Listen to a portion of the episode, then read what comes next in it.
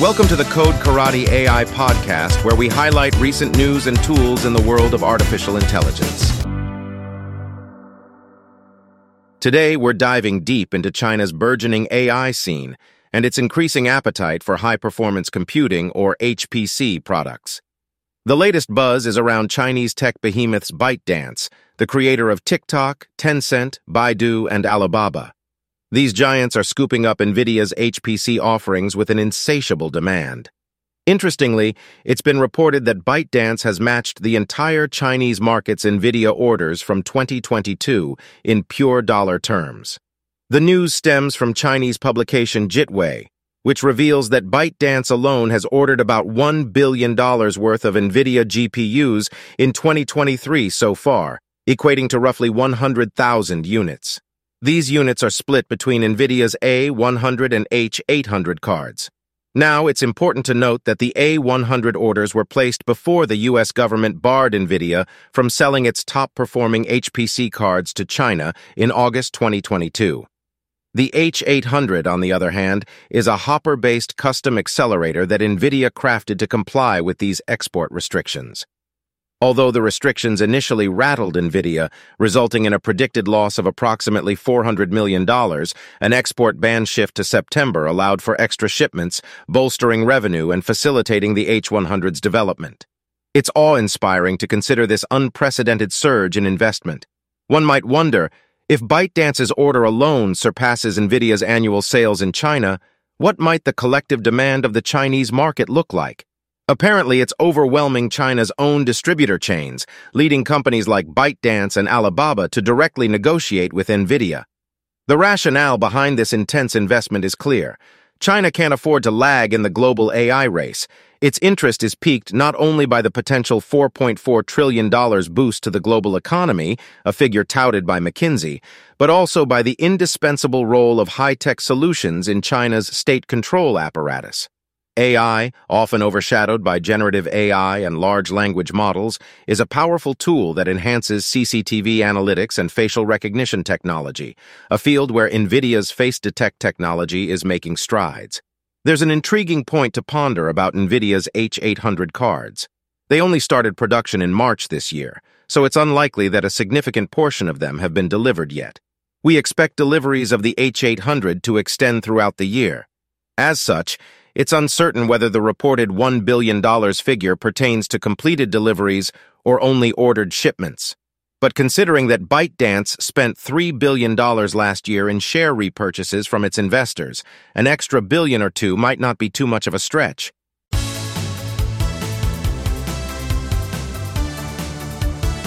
An AI term you should know about. Now let's look into the realm of reinforcement learning an area within machine learning that addresses sequential decision-making problems typically marred by uncertainty. Reinforcement learning is essentially an approach that seeks to optimize these sequential decisions, the kind that are recurrent over different time periods. Think about daily stock replenishment decisions in inventory control. Its inspiration comes from our very own human ability to learn strategies that help us master complex tasks. The concept of reinforcement learning relies on interacting with a simulator of a stochastic dynamic system, often referred to as an environment. The goal is to learn the winning strategies, or as we call them in reinforcement learning parlance, policies. The primary focus is to acquire the best strategy for repeated decisions across time in a dynamic system under uncertainty. The mathematical framework of reinforcement learning comprises a state space, all available information useful for decision-making, an action space, the decisions you can take in each state, and a reward signal. The reward signal provides feedback about performance, offering the chance to understand which actions are beneficial in any given state. Reinforcement.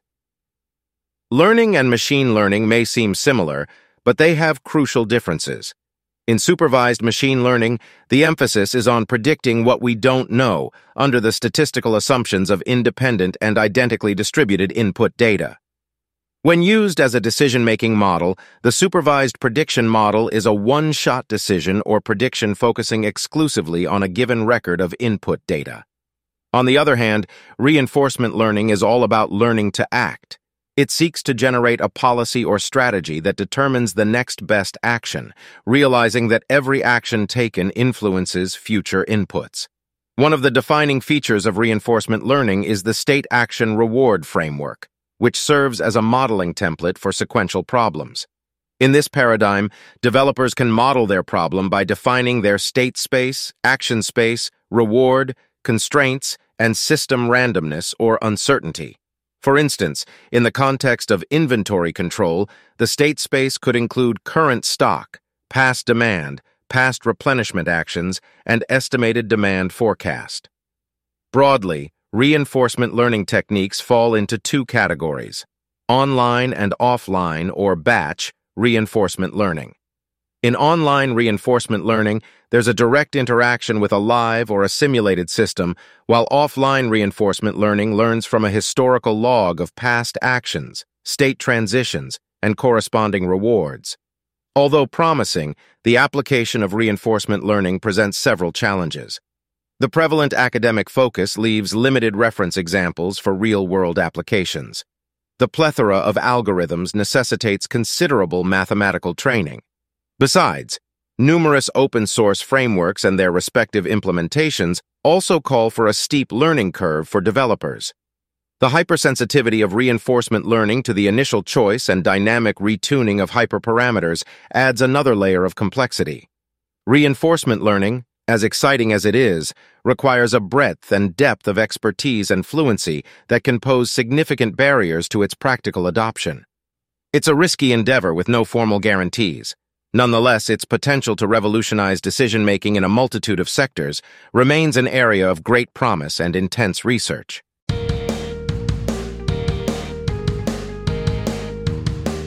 AI Tool of the Day.